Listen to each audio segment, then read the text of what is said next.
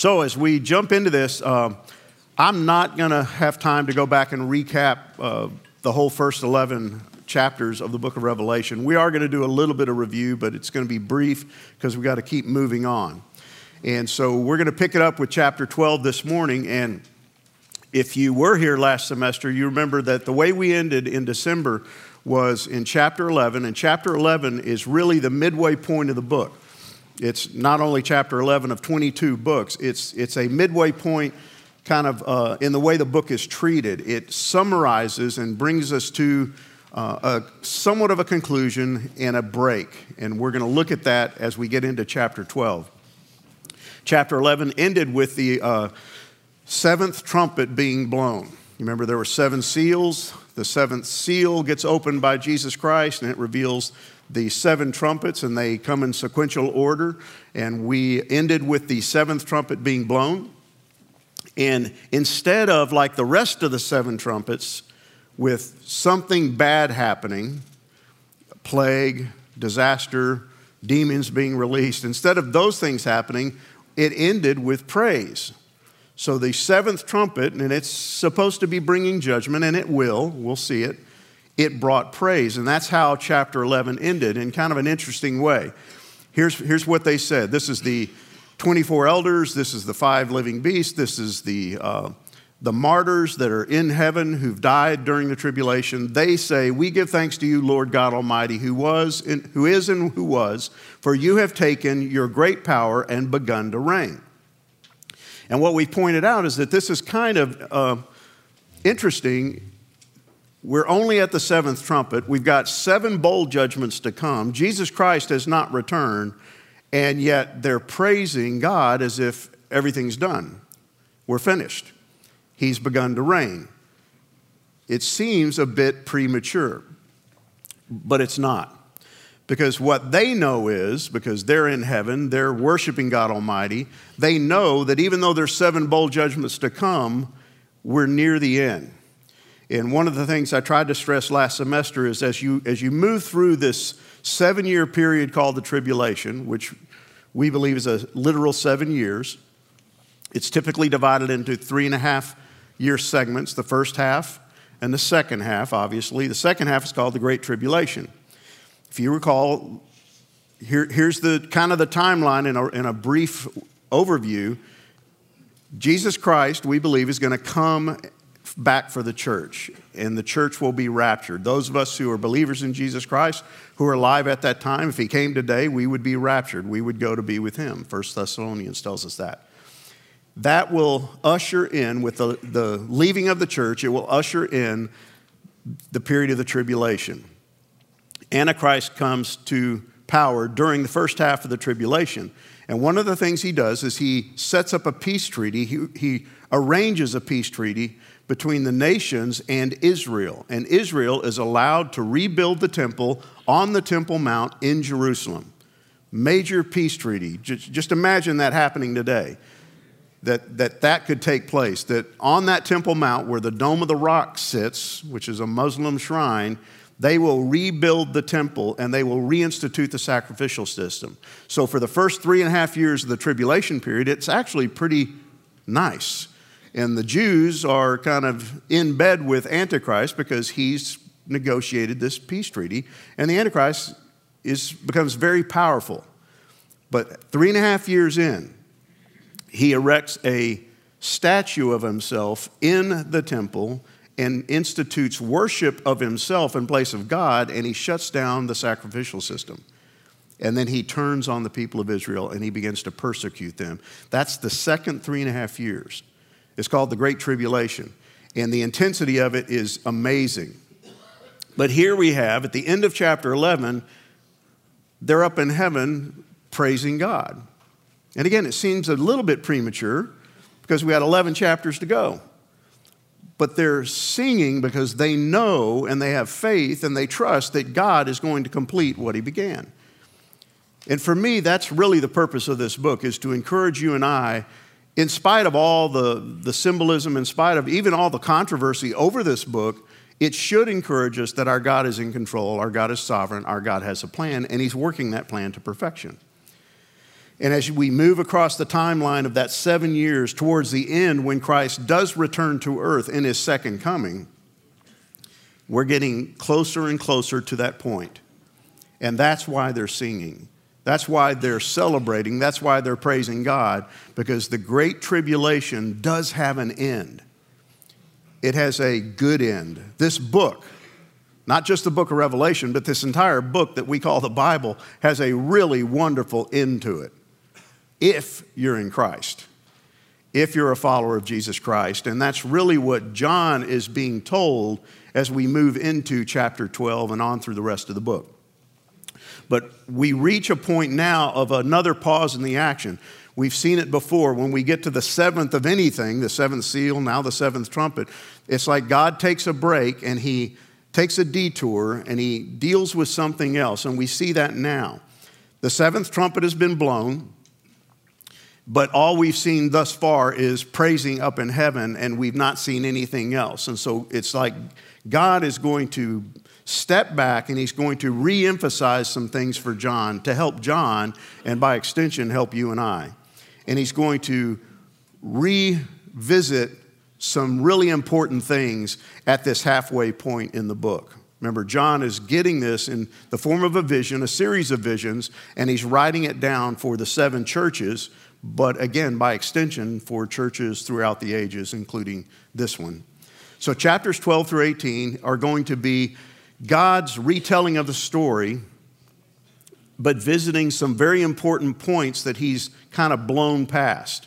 And He's going to elaborate on them. And He's going to introduce us to some really important people who play a significant role in the rest of the tribulation story. So here they are, and I'm going to blow through these right now because we're going to elaborate on them as we move through the next weeks. But we're going to get introduced to the woman, the dragon, the male child. Next week, the first beast, the second beast, the three angels in chapter 14, the seven angels in chapter 15, the seven bowls in chapter 16, the prostitute, the beast with seven heads, Babylon the Great, and then finally the marriage supper of the Lamb. That takes us through 12 through chapter 19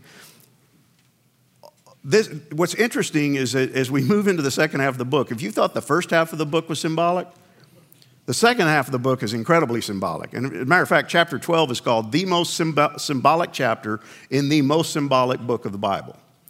It's got all kinds of symbolism. And we're going to have to visit that and we're going to have to deal with it and we're going to have to talk about it. And we may not always agree on it, but it's there for a reason. And so we need to just dig into it and find out what's going on. So, chapter 12 opens up with guess what? A sign. It says, A great sign appeared in heaven to John. So, John, after the singing in heaven, after the praise in heaven, gets a sign from God. And it's a woman clothed with the sun, with the moon under her feet, and on her head a crown of 12 stars. We're told she's pregnant, she's crying out in birth pains, and the agony of giving birth. So you've got this woman. We're told it's a sign.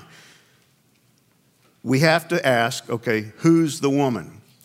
And this question has been asked for centuries, and there's a number of different questions that have been given to this question. And so we got to decide who we think this woman is. Who is she? Is she literal or is she figurative? Okay? That's always important when you're looking at the book of Revelation. And as I've told you before, we're coming out this as literally as we possibly can knowing that the book is, book is full of figurative language, allegorical language, symbolic language. So there are times when we know it's symbolic, there are times we know it's literal, and we've got to decide which is which. And that's a case here. Who is this woman? What is this woman? Well, we get a, a clue from John. He saw a great sign. How is that a clue? Well, here's what it means great is the word mega in the Greek. It refers to not just size, but significance. He sees something incredibly significant. A, because he sees it coming from heaven, in heaven, but it, it's going to symbolize something else. And that word sign in the Greek literally means a symbol that points to a reality. See, one of the things that drives me crazy about many of the commentators on the book of Revelation is they want to make it all symbolic, but it doesn't really mean anything. It doesn't really point to anything. It's just allegorical, it's metaphorical. And there are times when the book does that, but for the most part, it's representing something incredibly real. This book is meant to be taken realistically, literally, in the sense that it's telling us about things that are going to happen. It's not the figment of some guy's imagination, it's not somebody on mushrooms. This is from God. It's the revelation of Christ given by God to John, and it's then been given to us. It's real. So, this woman, whoever, whatever she is, represents something real. And that's important. And it's going to be really important to understanding the rest of the book and all that happens in it. So, we get these descriptors in the verses we just read, verses 1 through 3, of this woman a great sign, a symbol of something real. What are the descriptors? Well, she's obviously some kind of royalty because she's wearing a crown. She has significance about her. She's also got subjects. There's going to be some aspect of worship of her. Also, that she's in the middle of childbirth. That's pretty significant. If any of you are fathers and you uh, have children, well, obviously, if you're a father, you have children um, and you were at the birth of any of your children, I have six kids. I was at the birth of every one of them, and I saw my wife's personality change six different times. You know, head spin around, you know, saying things she shouldn't say. This is significant. This is a woman, she's in the midst of, in the middle of childbirth, not pregnant, in the middle of giving birth. That's pretty significant. It's a, it's a key point in this whole thing. But none of these things tell us who she is. They're, they help, they point, but they don't really tell us. And you can see if you look at this, um, back during the Middle Ages, that really the key answer to the question, who is this woman, was Mary. And the Catholic Church propagated that, and they believed it, and they taught it, and many of the early reformers believed that. I don't believe that. I don't think that's who this is talking about, and you'll find out in just a second why I think that. But you can see that, you know, well, maybe it's Mary. Mary is a woman. Mary is somewhat royalty. She gave birth to the Son of God. She was pregnant. She, so maybe it's Mary, but I don't think that's what the passage tells us. So we have to look elsewhere. When you study the book of Revelation, just like when you study any other book of the Bible, you have to include the rest of the Bible. You don't study these books as standalones. They're not 66 books written over 1500 year period of time. They're one book written by one author, God. And they all go together, and we have to take them that way. Revelation is a part of the canon of Scripture. It was included from the first century on. Have there been arguments about that over the centuries? Yes. But if you go back to the writings of the earliest church fathers, they believed that this was a book to be included in the canon of Scripture written by John the Apostle. And so that's the reason we're studying it. And it, like every other book, complements and completes the rest of the book. So if you're going to study Revelation, and we've already done it, we've gone back and looked at Daniel, we've looked at Zechariah, you look at Amos, all these books fit together and they complete one another, they complement one another. So if we want to know who this woman is, we got to look not just in the book of Revelation, we got to look back into the Old Testament and see what the rest of the scripture says about scripture. That's the key. You can't separate the Old and the New Testament. There's probably some guys in the room who love studying the New Testament, but if I were to come up here today and say, you know, next, next week we're going to do a Old Testament book, you, oh gosh, I know, I hate the Old Testament. Guess what? You will never understand the New Testament if you don't study the Old Testament. Why? Because it's one book, they go together. And so we have to go back and look at the Old Testament to understand the New Testament, specifically Revelation 12, and we're going to go back to Genesis chapter 37. Now look at this. And this this to me is what makes the Bible so fun to study. Is when you begin to see these links, when you begin to see these connections that God has made through his scriptures. All the way back in chapter 37, you're familiar with the story of Joseph. Joseph was the, youngest son of Jacob. He was the favorite son of Jacob, but Joseph had a problem. He, he had dreams. His real problem was not so much that he had dreams, but that he was always telling his dreams to his father and his brother and his mothers. This is a, a, second case in point. Then he, Joseph, dreamed another dream and told it to his brothers and said, Behold, I have dreamed another dream. Big mistake, Joseph. Behold, the sun, the moon, the 11 stars were bowing down to me. Now, I don't know if Joseph got this. Did, did he understand what was coming out of his mouth? But his dad and brothers got it. Because look what it says. When he told it to his father and to his brothers, his father rebuked him and said to him, What is this dream that you have dreamed? Shall I and your mother and your brothers indeed come to bow ourselves to the ground before you? And his brothers were jealous of him, but his father kept the saying in mind. His father at least contemplated it. His brothers contemplated getting rid of him, killing him. And they did. Well, they didn't kill him, but they sold him into slavery. This was the last straw. But you notice the terminology here the sun, the moon, the 11 stars, the reference to his mother. It's the same thing we see over in what? Revelation chapter 12. There's this imagery that's often repeated in the scriptures that we have to go back and look at in order to understand what's happening. See, John who wrote this book is a good Jew. He knows the stories of Scripture and he's trying to illustrate, he's trying to explain to us some things that he's seeing, and he's using terminology that we'll understand. Specifically, terminology, terminology that people living in the first century would understand. Jews living in the first century, specifically. So the sun in this story in chapter 37 is Jacob. Jacob is Israel. That's important. How do we know that? Genesis chapter 35. Jacob returned from Paddan Aram. God appeared to him again at Bethel. God blessed him, saying, Your name is Jacob, but you will not be called Jacob any longer. From now on, your name will be what? Israel. And from him came the 12 tribes of Israel. And we'll look at that in a second.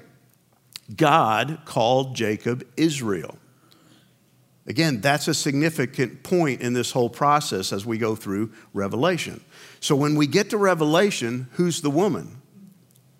Well, it appears to be, from the context, it's Israel. It's not Rachel, it's not Leah, it's Israel. Because Israel is the one who's going to give birth to who? The Messiah. See, she's pregnant. Israel is pregnant in this story, chapter 12 of Revelation, with who? The Messiah. What is Israel? Even to this day, many in Israel are still waiting for who to show up? The Messiah. Well, hate to break the news to you, but he's already shown up. But when Jesus showed up the first time, what was Israel waiting for? The Messiah.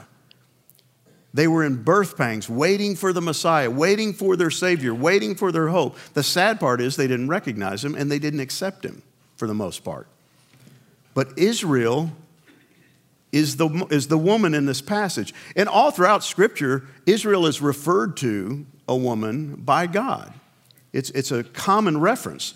And you see in Micah chapter 5, this is a passage you're very familiar with. We just went through the celebration of Christmas, and this pops up typically at Christmas, and it says, But you, O Bethlehem Ephrathah, who are too little to be among the clans of Judah, from you shall come forth for me one who is to be the ruler in Israel, whose coming forth is from of old, from ancient days. Therefore he shall give them up until the time when she who is in labor has given birth. Now, again, you could say, well, that's Mary. Well, the bigger the context is much bigger here.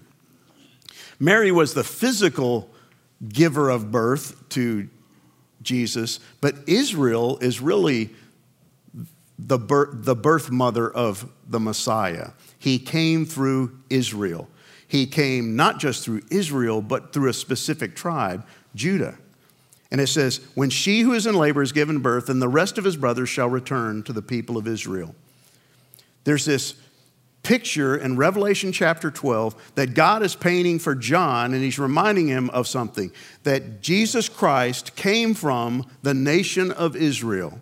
Then he's going to talk in just a second about his leaving this earth after his earthly ministry, and then he's going to talk about him coming back. See, all of that is critical to the equation of redemption. I love the fact that Jesus Christ came, we just celebrated it. But if he didn't live a sinless life, it doesn't matter that he came.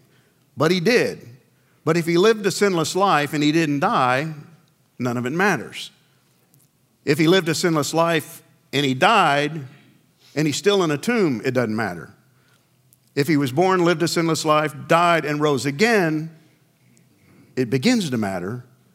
But if he didn't ascend back on high so that he can come back, it doesn't matter. You see how all this fits together?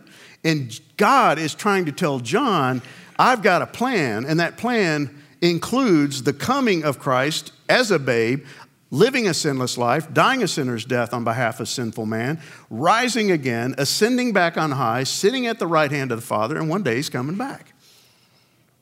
And at the midway point in the book, it's like God is driving home to John that message. So you have in Genesis, the sun is Jacob. In Revelation, it's going to be Israel. And again, that's important. I think the moon back in Genesis chapter 37 is Leah because by this time in the story, Rachel's dead. She died in childbirth. The 11 stars are Joseph's brothers, right? They got it. You think we're going to worship you? You think we're going to bow down to you, you little snotty nosed idiot? We'll deal with you. And they did. Well, who's the, who's the 12th brother? Well, it's Joseph. They represent, as we look at chapter 12 of Revelation, the 12 tribes of Israel. And these are the ones that are listed in the book of Revelation, Joseph being one of them. Who's the most important of all these brothers? It's Judah. Why? Which tribe did Jesus come through? The tribe of Judah. So, what we have again is this picture of Israel giving birth to the Messiah. And that's important to this equation. Because as, as I've tried to drive home over the last 11 weeks, the story of the book of Revelation is about Israel, not the church. It's about Israel and God's plan for Israel because God's not done with Israel. So we go back to the chapter 12 and it says, Another sign appears. So he's got the woman. Now he sees something else. Behold, a great red dragon. And this is the symbolism we love about Revelation, right? The dragon. We love the dragon. But who is he? Well, he's got seven heads and ten horns, and on his heads are seven diadems. It's already, already getting squirrely, right? What, what, what is this? Who is this? What's going on? Who's the red dragon? Well, we got to ask that question and we got to get an answer to the question, or the rest of the book makes no sense. And again, is he literal? Is he figurative? Guys, I don't think this is talking about a literal red dragon with a long tail and literally seven heads. Okay, I'm, I'm not an idiot. You may think I am, but I'm really not. It's symbolic, it's another sign, it's another symbol of a reality. This thing, whatever it is, represents something real or someone real. And we got to go again to the context. What do we see? We see some clues. Well, he's got seven heads. That's kind of weird. And we're not going to study it this morning, but we'll study it as we move on, what those seven heads represent. He's got 10 horns. He's wearing seven diadems or crowns. There's some things going on here that give us a glimpse of who this is. He's got a tail, and with that tail, he sweeps one third of the stars from heaven to earth, but none of this tells me who he is yet. At least not in this context. So I gotta, I gotta search, I gotta look around. We'll just go further, just a few verses, and he tells us we get the, we get the answer. There's a war in heaven, Michael and his angels fighting against the dragon, and the dragon and his angels fought back. But he was defeated, and there was no longer any place for them in heaven. And the great dragon was thrown down, that ancient serpent who is called the devil and Satan. Gee, I wonder who the dragon is. It's Satan. It's, it's the deceiver of the whole world. And he was thrown down to the earth, and his angels were thrown down with him. So you have this scene taking place that John is getting through a vision and he sees Satan being thrown down. Now, this is happening, guys, just so we're clear. This is happening in the future. This is happening during the tribulation. There was another point in time where Satan was defeated, cast down in a sense, when he tried to take over and put himself in place of God. We're told about this in the Old Testament. And yet God didn't let that happen.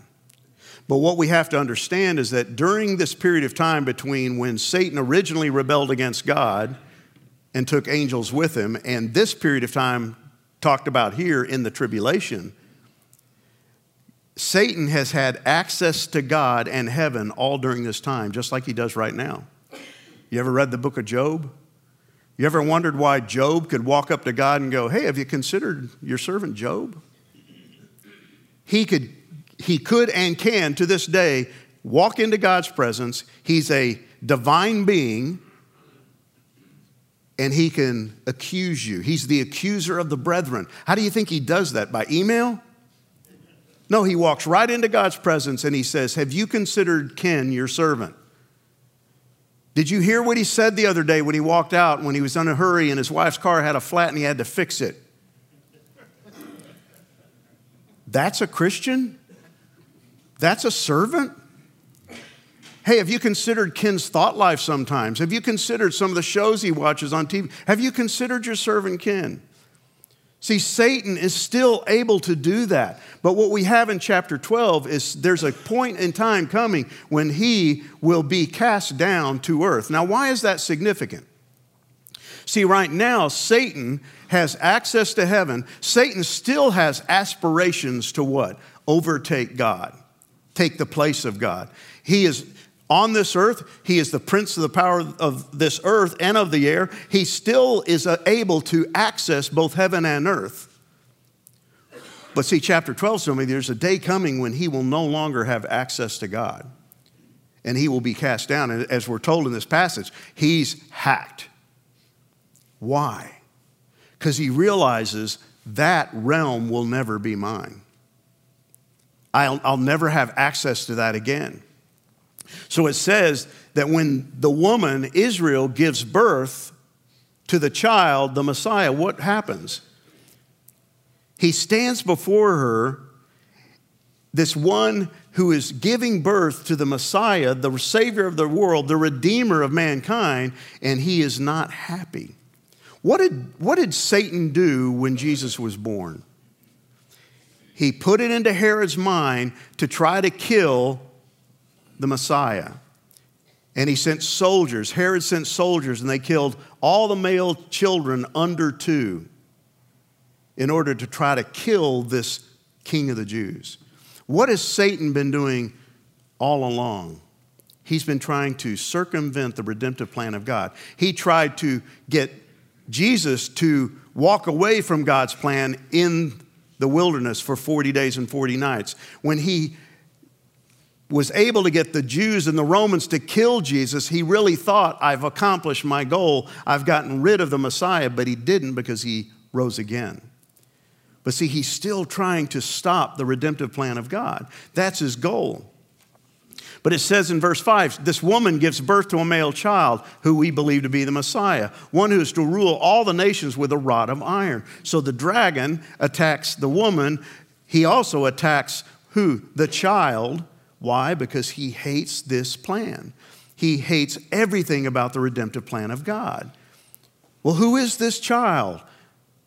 Well, as I've said, I, I, believe it's pretty clear that it's Jesus Christ, but if you're not convinced, let's again go to Scripture. It describes him as having a rod of iron. Revelation 19 goes on and says, I saw heaven open. This is later on in the story, and we'll cover it in greater detail when we get to that chapter. He sees a white horse. The one sitting on it is called faithful and true. In righteousness, he judges and makes wars. His eyes are like a flame of fire, and on his head are many diadems. He has a name written that no one knows but himself. He's clothed in a robe dipped in blood, and, by the, and the name by which he is called is the Word of God. Then he goes on, and the armies of heaven, arrayed in fine linen, white and pure, were following him on white horses. This is speaking of the return of Christ, the second coming of Christ. From his mouth comes a sharp sword with which to strike down the nations, and he will rule them with what? A rod of iron. So, back in chapter 12, who's the baby? It's Jesus Christ. He was born for what? This day. And he's going to come back. And he's coming back differently than he came the first time. He won't come as a baby, he's going to come as the King of Kings and Lord of Lords, it goes on to tell us. But it tells us this child was caught up to God and to his throne. This is pretty interesting. This child, who I believe to be the Messiah, who I think John is trying to describe as the Messiah, is caught up. What's that talking about? Well, here's, here's what's really fascinating as you study the scriptures. The word here in the Greek is harpazo. We've covered this word before, and it has to do with him leaving his ascension. It's the same word used in 1 Thessalonians chapter 4 verse 17. One of the key passages we use, we believe in because we think it teaches the rapture of the church. Here's what it says. We who are alive, we being believers who are left, will be caught up together with them in the clouds to meet the Lord in the air, and we will always be with the Lord. We will be caught up. We will be removed. We will be taken. It's the same word used of Jesus Christ being taken up into heaven. When Jesus Christ ascended into heaven after his resurrection, what happened? He's standing there with his disciples, and suddenly he's lifted off the planet. And they're standing there staring up into space as he leaves. And the angel goes, What are you staring at? He's going to come back the same way he just left. He was caught up, he left, he ascended on high, and that's important. See, this is emphasizing his ascension. Where did Jesus go after he died and resurrected? He went back to heaven. Where is he now? He's at the right hand of God. Mark 16, verse 19. That not enough for you? Romans 8:34. Where is he? He's at the right hand of God. Still not enough? How about 1 Peter 3, verse 21? Where is he? He's at the right hand of God. When John looked into heaven, where did he see Jesus? At the right hand of God. Why is that important? Because he's not on this earth right now. We have the Holy Spirit, but Jesus Christ is in heaven interceding on our behalf, but one day he's coming back.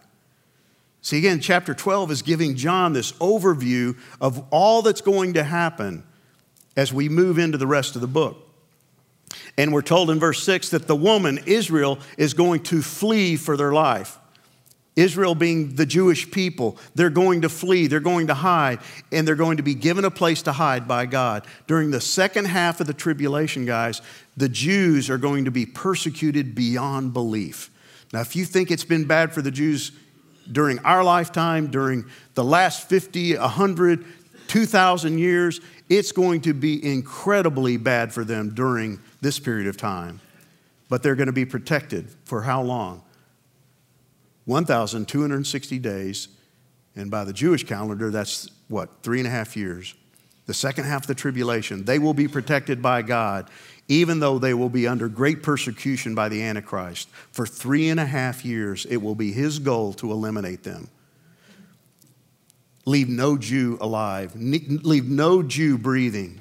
And he's also going to turn on any of those who have accepted Christ during the tribulation, which will be many. And we already know that he's going to persecute and he's going to martyr many believers during the persecution. And that's why it's called a time of great distress. Here's what's amazing, too. If you go back and you look at the teachings of Jesus, he told us about this time. He told his disciples, chapter 24 of Matthew, when you see the abomination of desolation, when Antichrist sets up that idol of himself in the temple, that's what this is talking about, spoken by the prophet Daniel, standing in the holy place, let the reader understand, then let those who are in Judea flee to the mountains. Let the one who's on the housetop not go down to take what's in his house. Let the one who's in the field not turn back to take his cloak. And alas, for women who are pregnant and for those who are nursing infants in those days, because it's going to be really hard to get out of town. Pray that your flight may not be in winter or on a Sabbath, for then there will be what? Great tribulation, such as has not been from the beginning of the world until now, no, and never will be. Now, there are those who are saying, we're already in the Great Tribulation. Just look at the world. You know, I can, I can, get on the internet, I can look at the news, I can look at Fox News, USA Today, CNN. I can see how bad things are in the world. But what Jesus Christ is telling you and me is what you see right now is nothing compared to what's going to happen during this period of time. Like nothing the world has ever seen until now. Speaking of the future. And yet, God is going to protect Israel. Now, why is that important to you and me? I'm not an Israeli, I'm not a Jew. But my God chose the people of Israel, and he chose for his Messiah, his son, to be born a Jew through Israel, through the tribe of Judah. And he made promises to Israel, and I believe my God is going to keep those promises. And that's what the book of Revelation is really all about. See, God's going to keep a remnant of the Jews alive because God has to fulfill all his promises to the Jews. But what is Satan and the Antichrist trying to do all through the tribulation? Get rid of every stinking Jew he can find. You see the cross purposes here? Keep a remnant alive so I can keep my promises. Eliminate every Jew so God can't keep his promises. Who do you think is going to win that battle? My God's going to win that battle. And that's what John is being told the dragon is angry. He's been thrown down to earth. His domain has been diminished by at least half. No longer has access into heaven. He's angry with the woman. He's angry about the child. He's attacking and attacking and he's persecuting and he's doing everything he can to thwart God's will. But what does God do? He protects his own, he protects his people. He sends her into the wilderness where she's nourished for a time and times and a half time. What in the world is that? It's really just simple math. And I'm not even good at math. Look at this a time, one, times two, half a time, half. What does that add up to? Three and a half. It's the second half of the tribulation. It's that great tribulation period when the Jews are being persecuted by Antichrist through the power of Satan. And Daniel talked about this very thing. This is what I love about the scriptures. How long shall it be till the end of these wonders? And I heard the man clothed in linen who was above the waters of the stream. He raised his right hand and his left hand toward heaven and swore by him who lives forever that it would be for a time, times, and a half time, and that when the shattering of the power of the holy people comes to an end, all these things would be finished. What's Daniel talking about? the very thing Jesus is talking about, the very thing that John is getting a vision of. There is three and a half years that are going to be very, very tough on the earth. God will protect the people of Israel, and it will come to an end, and God will fulfill every promise He's ever made to Israel. Now, again, why is that important to me? Why is that important to you? Because we worship that same God. He is a promise keeping, covenant keeping God. He will do what He promised to do. So Daniel has the same vision, same period of time, same three and a half years that Jesus talked about, and that John is getting a vision of. This remnant of the Jews will be kept alive because God's got to keep his promise. There's got to be Jews alive for him to keep his promise. They'll be protected. And again, Matthew 25, here's Jesus telling his disciples, when the Son of Man comes in his glory, who's he talking about? He's talking about himself. He will separate people one from another as a shepherd separates the sheep from the goats. He will place the sheep in his right, but the goats on his left. Then the king will say to those in his right, Come, you who are blessed by my Father, inherit the kingdom prepared for you from the foundation of the world. Now, this is important that you understand this. He's still talking about the end times. And oftentimes we read this passage, this section of the Olivet Discourse, and we don't connect it with the end times. He's talking about the end times, second half of the tribulation, when the Jews are being persecuted. He's keeping a remnant of alive. How does God choose to do it? Jesus tells us. He says, I was hungry and you gave me food. I was thirsty and you gave me drink. I was a stranger and you welcomed me. I was naked and you clothed me. I was sick and you visited me. I was in prison and you came to me. Then he goes on. Then the righteous will answer him, saying, Lord, when did we see you hungry, thirsty, a stranger, in prison? When did we do these things? We, we didn't even see you. What's his answer? Truly I say to you, as you did it to the one of the least of these my brothers, you did it to me. See, during the tribulation, when the Jews are fleeing to the wilderness to get away from the persecution of Antichrist, they will be protected by who? Gentiles who are taking them into their homes, Gentiles who are feeding them, Gentiles who are clothing them, Gentiles who are doing for them what the Jews should have done for the Gentiles centuries earlier. See, God is orchestrating the protection of his own people, the Jews, through Gentiles. And their actions will result in their salvation. And I'm not talking about salvation by works, guys. These are people whose God is redeeming and He's using them to protect the people of Israel. Isn't that just how God works? And Jesus knows about it, and He told His disciples about it, and by extension, we get to know about it. But you got to connect all the dots. And we're told that Satan tries everything in his power. His mouth opens up, and he, he literally, it's like a flood. A flood of what? Water? I don't think so.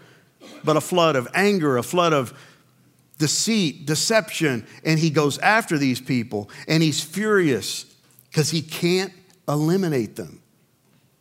He's been cast down. He's angry. He tries to kill the Jews. He can't. They're being protected. He's getting angrier and angrier. And so, what does he do? Verse 17 The dragon became furious and went off to make war on the rest of her offspring, on those who keep the commandments of God and hold to the testimony of Jesus. He's attacking anybody and everybody who has any association with God Almighty and Jesus Christ, specifically those who keep the commandments of God, the Jews, and those who hold the testimony of Jesus, believers. See, everybody who has any relationship with God or His Son is being attacked all during this time because Satan doesn't give up easy. He may not be the brightest bulb in the box, but he is persistent. And he persists to the end. And he's going to turn his wrath on the believing remnant. He's going to turn his wrath on the uh, 144,000 Jews who've come to faith during the tribulation period, and he's going to try to stop the kingdom from coming. If he can keep Jesus in heaven and keep him from coming back, guess what that does? That stops the redemptive plan because he's got to come back. He said he was going to come back. And just like he's done all along, he's trying to thwart that plan. There has to be a remnant to redeem. There has to be some of the Jews left in order for the, the kingdom to be restored. I believe that's what the scriptures teach. I believe that's what Jesus promised. And we see it even in the book of Ezekiel. I'm not going to read this whole thing, guys, but go back and visit it. But the key verse is Then they will truly be my people, and I will be their God. When? When he comes back.